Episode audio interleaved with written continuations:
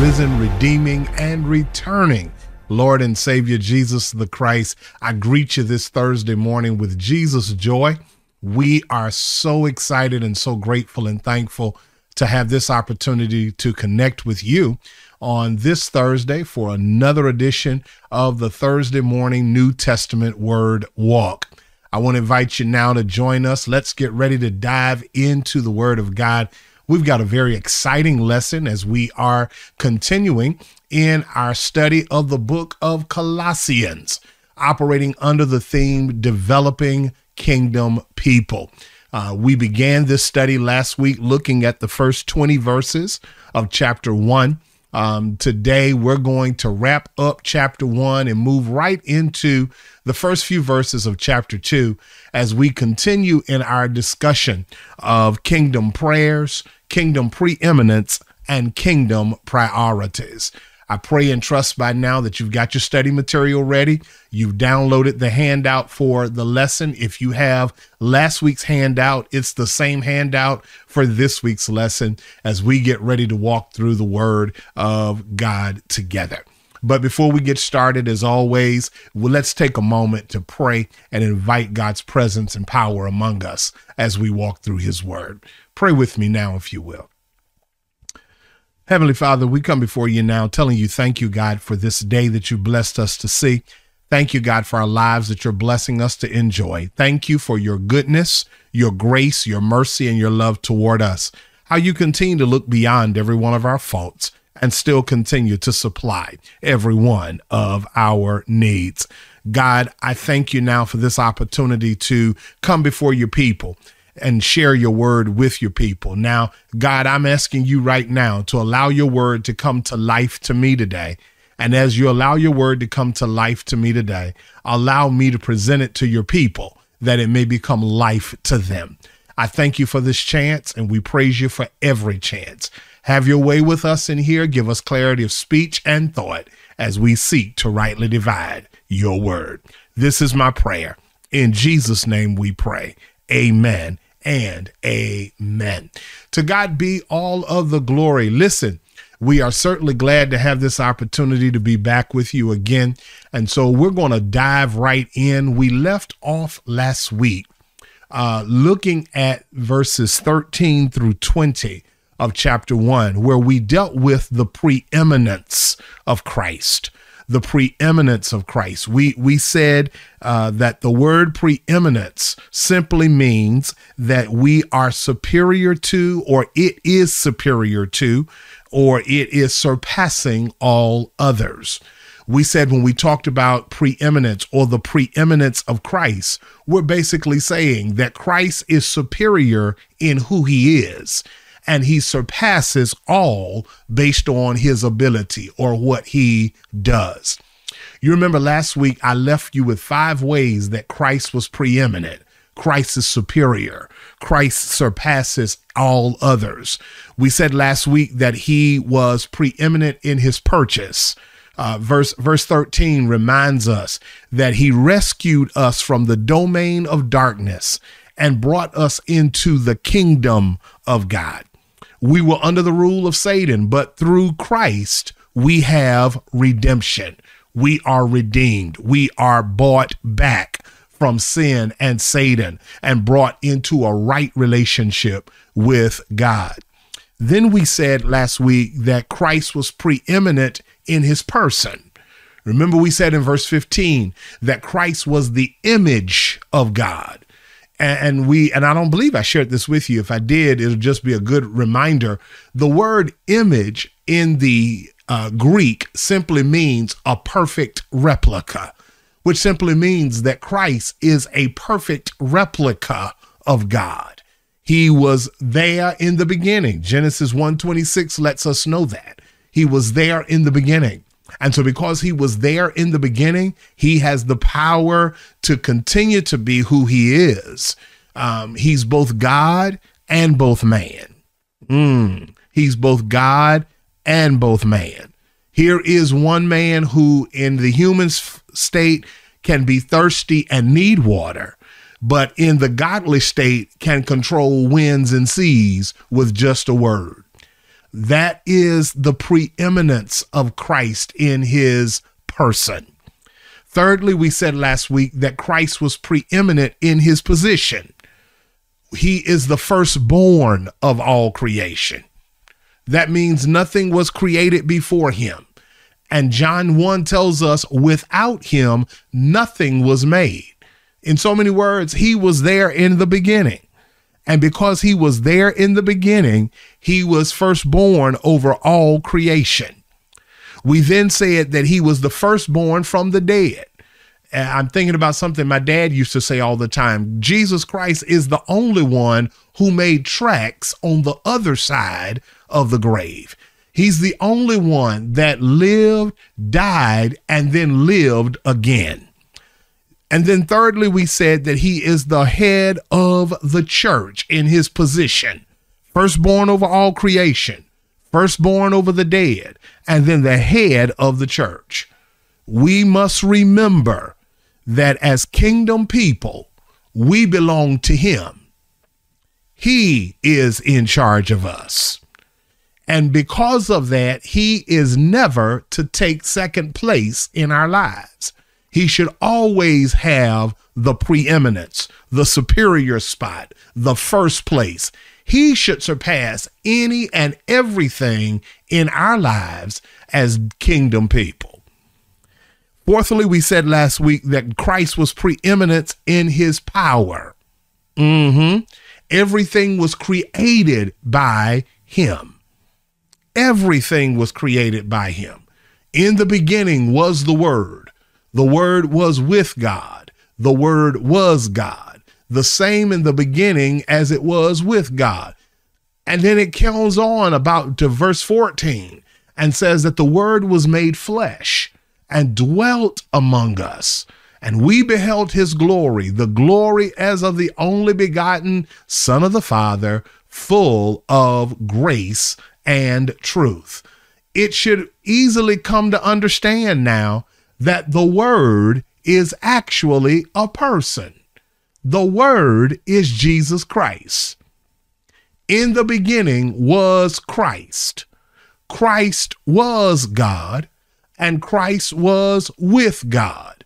All things were made by him, and without him, nothing that has been made could have been made. In him was light, and the light was the light of men. And the light shineth in darkness, and the darkness could not comprehend it. The Word is Jesus Christ. And then we wrapped up last week talking about his preeminence because of his ability to provide. God reconciled all things unto himself, which is a perfect segue, a perfect beginning for us to dive into what we're going to talk about today. Because in today's lesson, we're going to talk about how Christ's reconciliation helps us to set proper priorities for our lives as kingdom people. If you're going to operate in the kingdom, you've got to operate with kingdom priorities. You just can't do it your way when you want to, whenever you want to, however you want to. It don't work like that, beloveds. We must do it God's way. Amen. So let's dive right in this morning. I want to begin by first of all dealing with that word reconcile that's recorded in verse 20. And then we're going to see it again uh, in verse 21 in the King James Version, verse 22 in the English Standard Version, uh, which we will use for our time of study today. That word reconciled, when you see reconcile in verse 20, look at this now. You see it in verse 20 as the word reconcile. And then we will see it in verse 22 as the word reconciled, past tense. All right. We see it in the presence in verse 20. In verse 22 and verse 21 as well from the King James Version, we see it in the past tense. All right.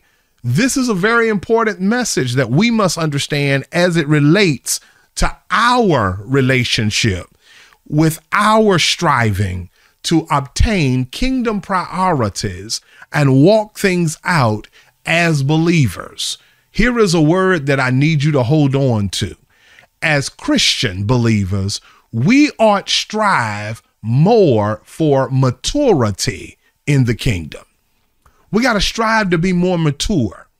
You know, Paul says to the Corinthian church, when I was a child, I spake as a child.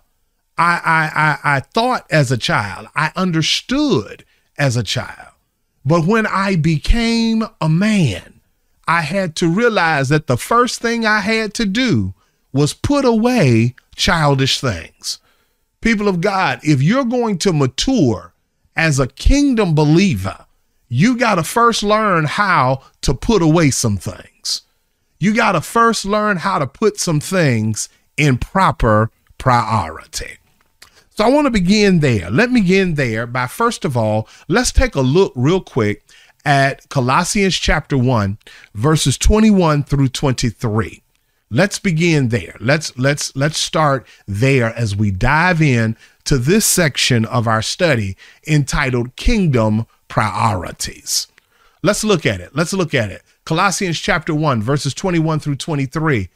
English Standard Version says, And you who once were alienated and hostile in mind, doing evil deeds, he has now reconciled in his body of flesh by his death, in order to present you holy and blameless and above reproach before him.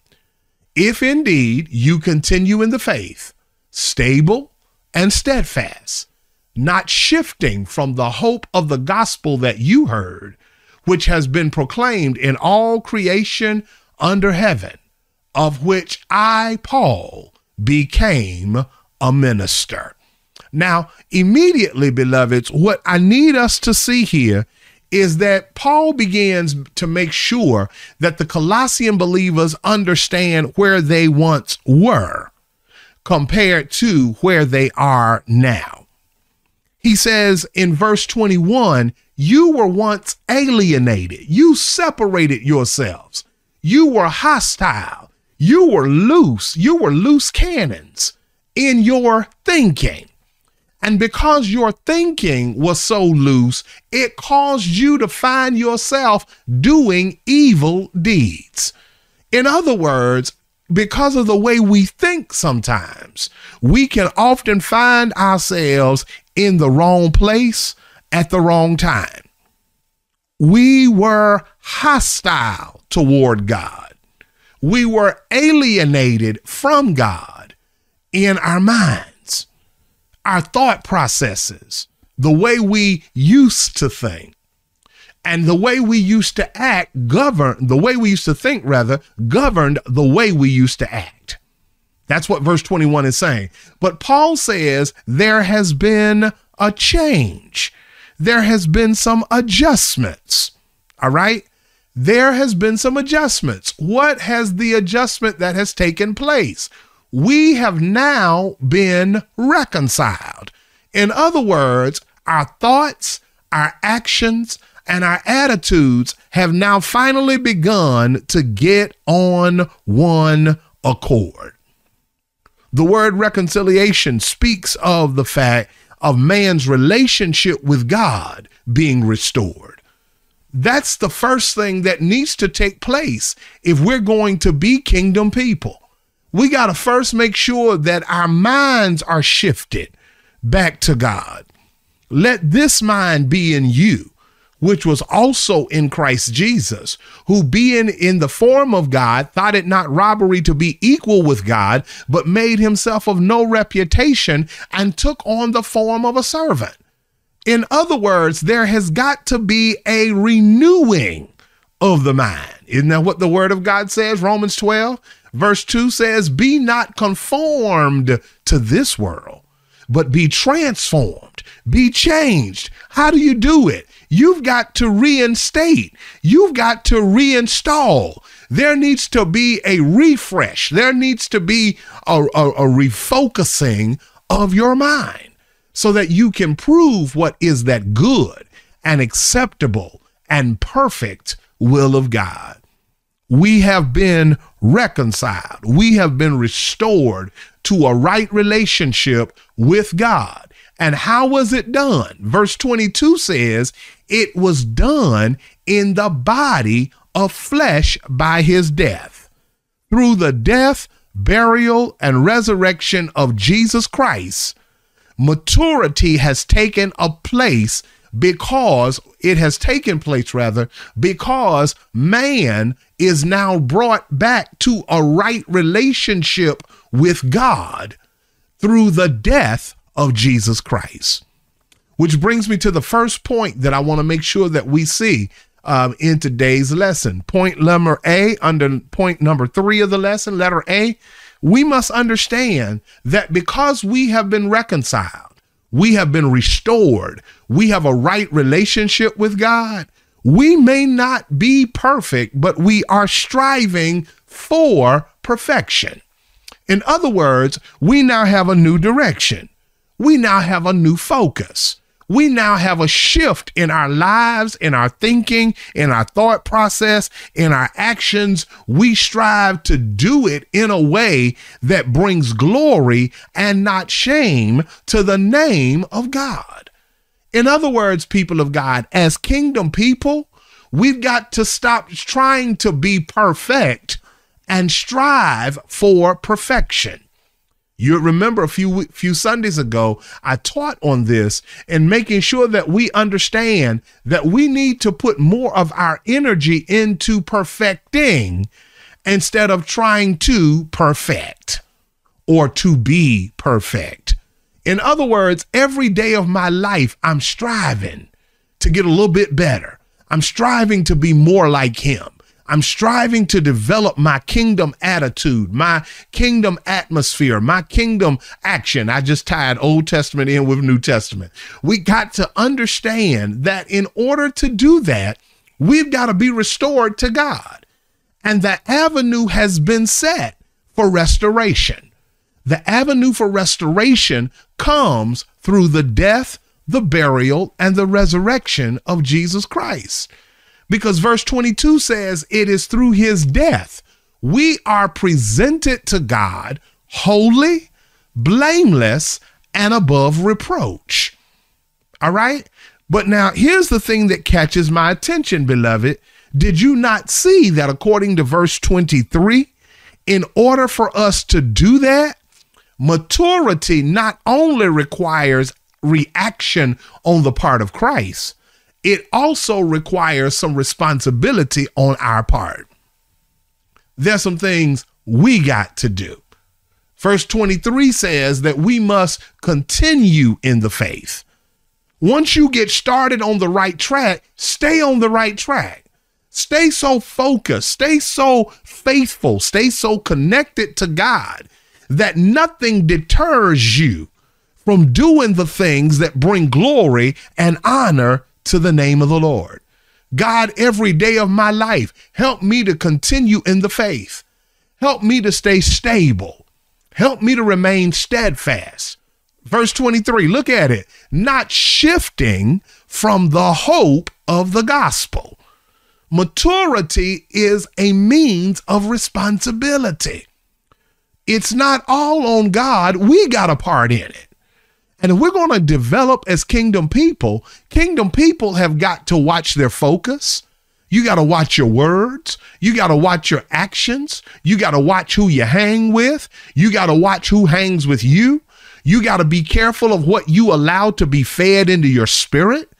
You got to be careful of, of, of situations that can cause more harm and good to your thought process. You've got to feed your faith. And in feeding your faith, you are then able to starve your doubt. We are not shifting from the hope of the gospel that we've heard. Why? That gospel has been proclaimed in all creation. It's all for our good. It's all for to make us better. The word of God is there to keep us stable to keep us steadfast. The word of God is there to catch us so that we will stay right instead of going left. The word of God is there to keep us focused so we don't mess up and make mistakes. That's why the word of God is so important. That's why the word of God is so crucial in our lives.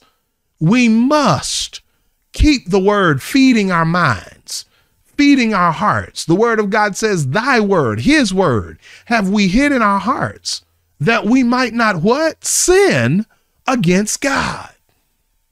We have been reconciled. We've been brought back to a right relationship with God. So, since we've been brought back into a right relationship with God, we need to strive every day of our lives to keep that relationship strong.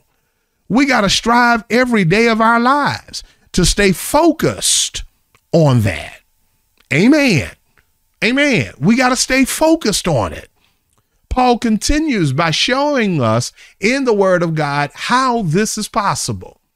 Let's look at it. Let's look at it. Let's look at it. Verses 24 through 29, verses 24 through the end of the chapter of Colossians chapter 1. Let's take a look at it and let's see how it is done. Colossians 1, beginning at verse 24, Paul says this Now I rejoice in my sufferings for your sake, and in my flesh I am filling up what is lacking in Christ's afflictions for the sake of his body.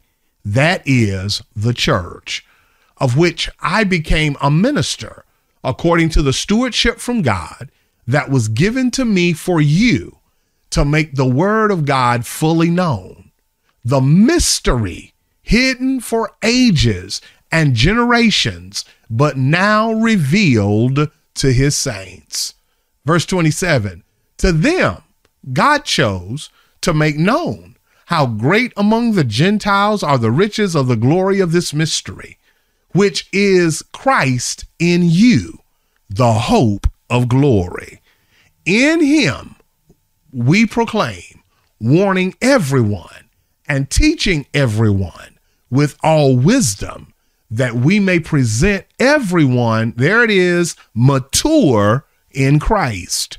For this toil, struggling with all his energy, that he powerfully works within me.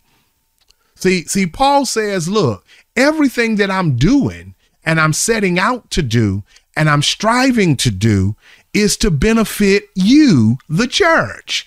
Look at it there, verse 24. He says, everything, all of my sufferings, all of my afflictions in this body, I am rejoicing because everything that I am encountering is basically for the sake of the body of Christ.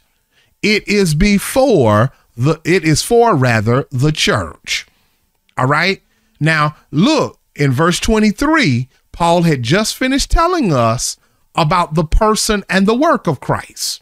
All right? Because his whole aim in the writing of Colossians was to help the Christian church, the Christian believer, stay strong in the midst of the heresies and the false teachings that were coming. We're going to deal with that next week when we dive into chapter two, those areas of false teaching that were rising up among the church of Colossians. So here we have come to understand, Paul has basically made it known, all right, that when we get to verse 21, we were once alienated. We were enemies in our minds, right? So you'll notice that in verses 20 through 23, Paul is basically telling them where they once were before they were reconciled. All right. So now in verse 24, when he gets to verse 24, he basically is giving, if you will, some some proof, some foundational teaching based on his own suffering.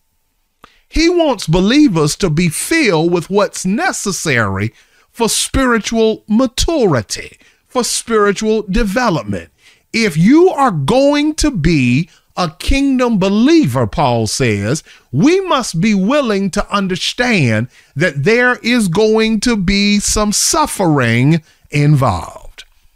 Mm-hmm. There's going to be some suffering involved. Why, Paul? Paul says the suffering prepares us for what's coming. What's coming? Verse 26, he says it is defined as the mystery of Christ. Point number number B under number 3 of our handout. The mystery of Christ. Well, what is the mystery of Christ, Paul? Help us understand what the mystery of Christ is.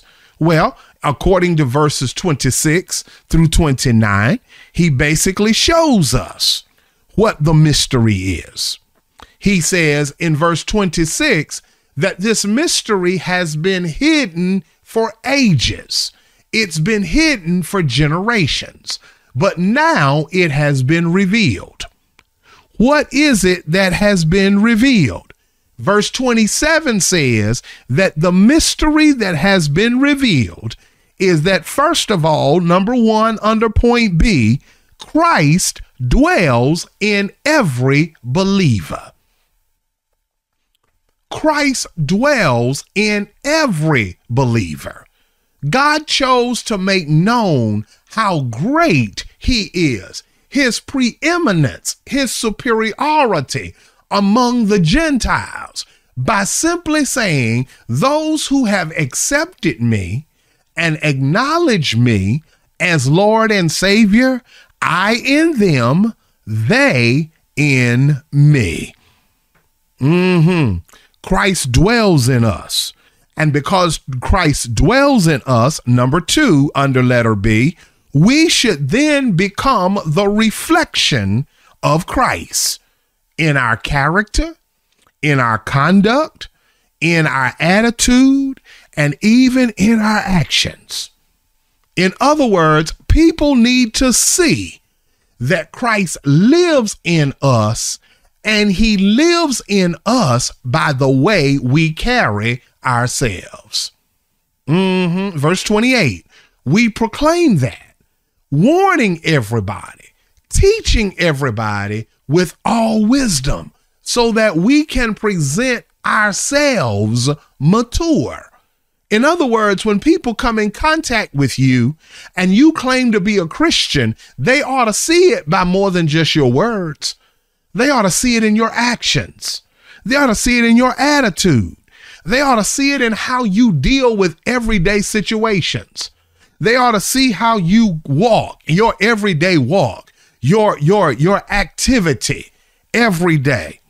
Thank you, Holy Spirit. Turn with me real quick to Hebrews chapter 5. Hebrews chapter 5. Let's let's read verses 11 through 14.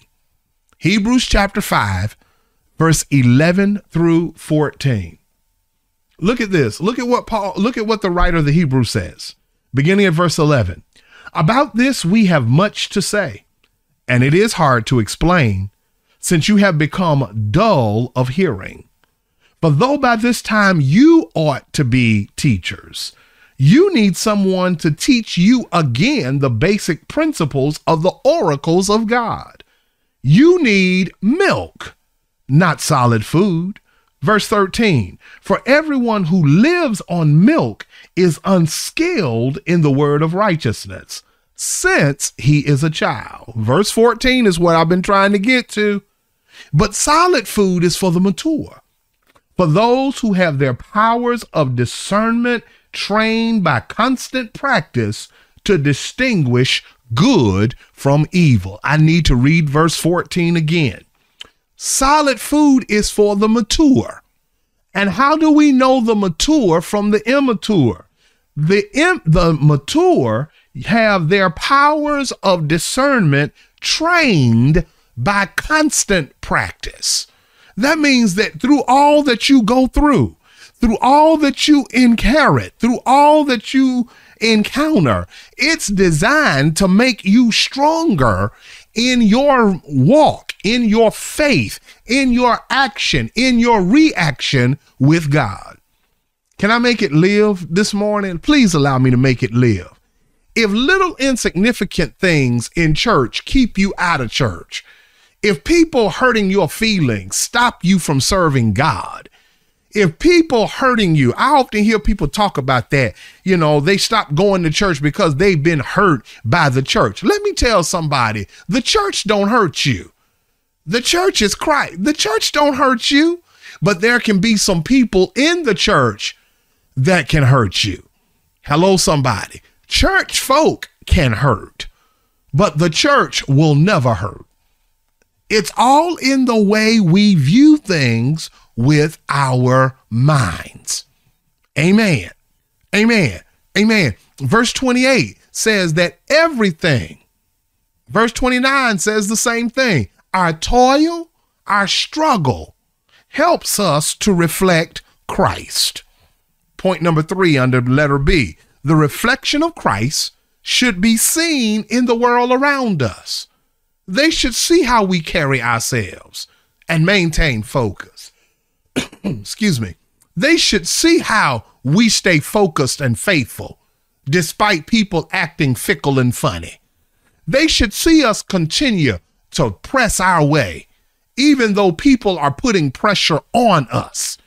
That's the thing that shows the light and the life of Christ operating in us.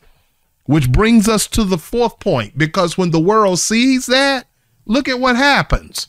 The world is drawn closer to God. The world is drawn closer to God.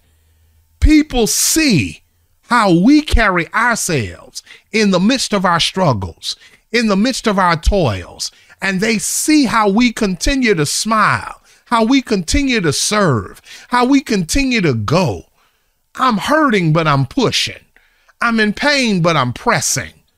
I'm thanking God that things are as well as they are because I realize they could be much worse. And when I do that, then people see how closely I am developing to be more like Him. Which brings me to the last thing that I want to deal with in today's time, in, in this time of sharing today. We dive right into chapter two. And in the first three verses of chapter two, Paul continues in this message of how we should carry ourselves as it relates to struggling while serving, as it relates to keeping kingdom priority, even when we are under pressure. Let's look at the first three verses of Colossians chapter 2, and then we're going to close for today. Colossians chapter 2, verses 1, 2, and 3. The word of God says, For I want you to know how great a struggle I have for you, and for those at Laodicea, and for all who have not seen me face to face, that their hearts may be encouraged, being knit together in love, to reach all the riches of full assurance and understanding and the knowledge of God's mystery, which is Christ. Verse 3 In whom are hidden all the treasures of wisdom and knowledge. Paul begins in verse 1, as you see it there. He begins in verse 1 by saying, Look, I want to make sure that my love for the church is not just limited to you all at Colossae. It's going to go to people that I have never met. Mm, he wants them to understand the fullness of the gospel. All right? It's in Christ, he says. In Christ, hearts are encouraged. We are knit together in love. We reach all the riches of the full assurance of understanding and the knowledge of God's mystery, which is Christ. What is the mystery? Christ in you, the hope of glory. So Paul is basically saying here, look, I need you to realize that the secret to this thing is no longer a secret. What is it, Paul? We need to know Christ on a personal level. I want to say that again. We need to know Christ on a personal level. May I say it one more time? We need to know Christ on a personal level. We need to know who he is. And then once we know who he is, how does he fit within our lives? There are two words in verses two and three that really stand out that I want to spend my closing moments today diving into. They are wisdom and knowledge. We must operate and serve God and serve as kingdom people in wisdom and knowledge. And I think I ought to preface that by saying godly wisdom, godly knowledge. All right? Letter letter C, point number 1 under letter C. Knowledge is the understanding or the apprehension of truth. Once I get it, that's that's basically what knowledge is. Knowledge is basically saying I got it. All right? When we use the word truth there, we remember now truth is a person. So when we talk about the apprehension of truth, we're talking about Jesus Christ, the apprehension of Christ. Knowledge says, I have him. I have got him. I finally understand. I caught it. Okay. I know him. He knows me. Paul said that that was his his prime goal. Did he not say that that I may know him in the fellowship of his suffering to be basically complete in him. Kingdom people must realize that your top priority is to know the king. You can't operate in the kingdom. You can't seek the kingdom until you first have knowledge of the king. Mm-hmm. That's that's that really gives us understanding of what Jesus meant when Jesus said, "But seek ye first the kingdom of God and his righteousness, and all of the other things will be added unto you." So we got to make sure that we got it. Kingdom people seek every day of their lives to know God in a stronger, realer, truer way. God, every day of my life, I need you to open up your truth to me. Allow me to learn something today that I didn't know yesterday. Amen. That's really what we're saying. Kingdom priorities basically says, I don't know it all. So I'm not going to try to walk around and carry myself like I know it all. Instead, I'm going to ask God to help me to stay so focused so that I can see new truth. I can see nuggets of wisdom that I may not have known before. Knowledge is the apprehension of truth. But then wisdom is the second thing that we see in verse 3. Verse 3, uh, uh, uh, Paul tells the Colossian church, in our knowledge of Christ, it's in Christ that we find hidden all the treasures of knowledge, the apprehension of truth, and wisdom, the application of truth. In other words, it's one thing for me to have it, but what good is it me having it if I don't know how to use it? Amen. Amen. That's almost like having a car out in the yard and I've got keys to that car, but I don't know how to drive that car. What good is that car to me? Amen. Or let's take it a step further. I've got keys. I've got the car. I may even know how to drive, but I don't have anything keeping fuel in it, have no gas in it. How far am I getting? Nowhere.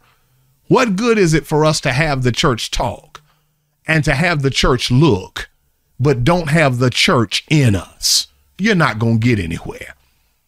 Amen. So once we have Christ in us, every day of our lives, we need to strive to ask God to show us how to apply his kingdom principles in our lives so that people will not only hear it, but will see him in us and will be drawn closer to him. That's what the word means when the word says that we must let our lights so shine before men that they may see our good works. And instead of giving us credit, they give him glory. And how do they do that? They see us doing it. Once you know how to do it, you do it. Once you have Christ, you need to let Christ work on the inside of you. And so we're going to stop there and, and come to a stopping point in today's lesson. Next week, we're going to pick up with verse 4 of chapter 2 and travel through chapter 2 as we begin to see how Paul teaches them how to apply their knowledge of Christ against some of the heresies or the false teachings that had risen up in their day and in their time. We're going to take a look next week at four false teachings that the Colossian Christians had to constantly battle and encounter that caused some to fall away. And Paul is going to share with them next week as we look at chapter 2 how they are to deal, how they should respond, and how they should understand what those heresies are and what they must do to overcome them. I promise you, it's going to be a very powerful and insightful lesson on next week. And of course, as always, if you have any questions from today's lesson, as we've taken a look at Colossians chapter 1, verses 21 through chapter 2, verse 3. Please be kind enough to place those questions in the comment section. We'll be more than happy to see your questions and respond accordingly. We are behind the scenes this Thursday, uh, morning and evening. So, by all means, drop your questions in the comment section. We will see your questions and we will be found answering your questions to the best of our ability. Beloveds, as always, it's been my great joy to share with you the word of God. I pray and trust that this message, this lesson today, has been a source of help, a source of health, a source of inspiration, as well as information as it relates to our walk as kingdom people. Beloveds, Christ must be first in every area of our lives. And for that cause, I would dare close this Bible study without giving somebody the opportunity to make Christ first in your life. How must I do it? How can I do it? Well, here's what the word of God says. Romans chapter 10, verse 9 says that if you will confess with your mouth the Lord Jesus and will believe in your heart that God have raised Jesus from the dead, thou shalt be saved. For with the heart man believeth unto righteousness, and with the mouth confession is made unto salvation. For the scripture says, Whosoever believeth on him shall never be put to shame. If you realize today that you don't know this Jesus, if you realize today that he is not first in your life, and you want to begin to set your priorities straight so that things can begin to flow correctly in your life, things can begin to flow in order, in godly order, in supernatural order, in the order of blessing. I want to give you an opportunity right now to accept Jesus Christ in your life.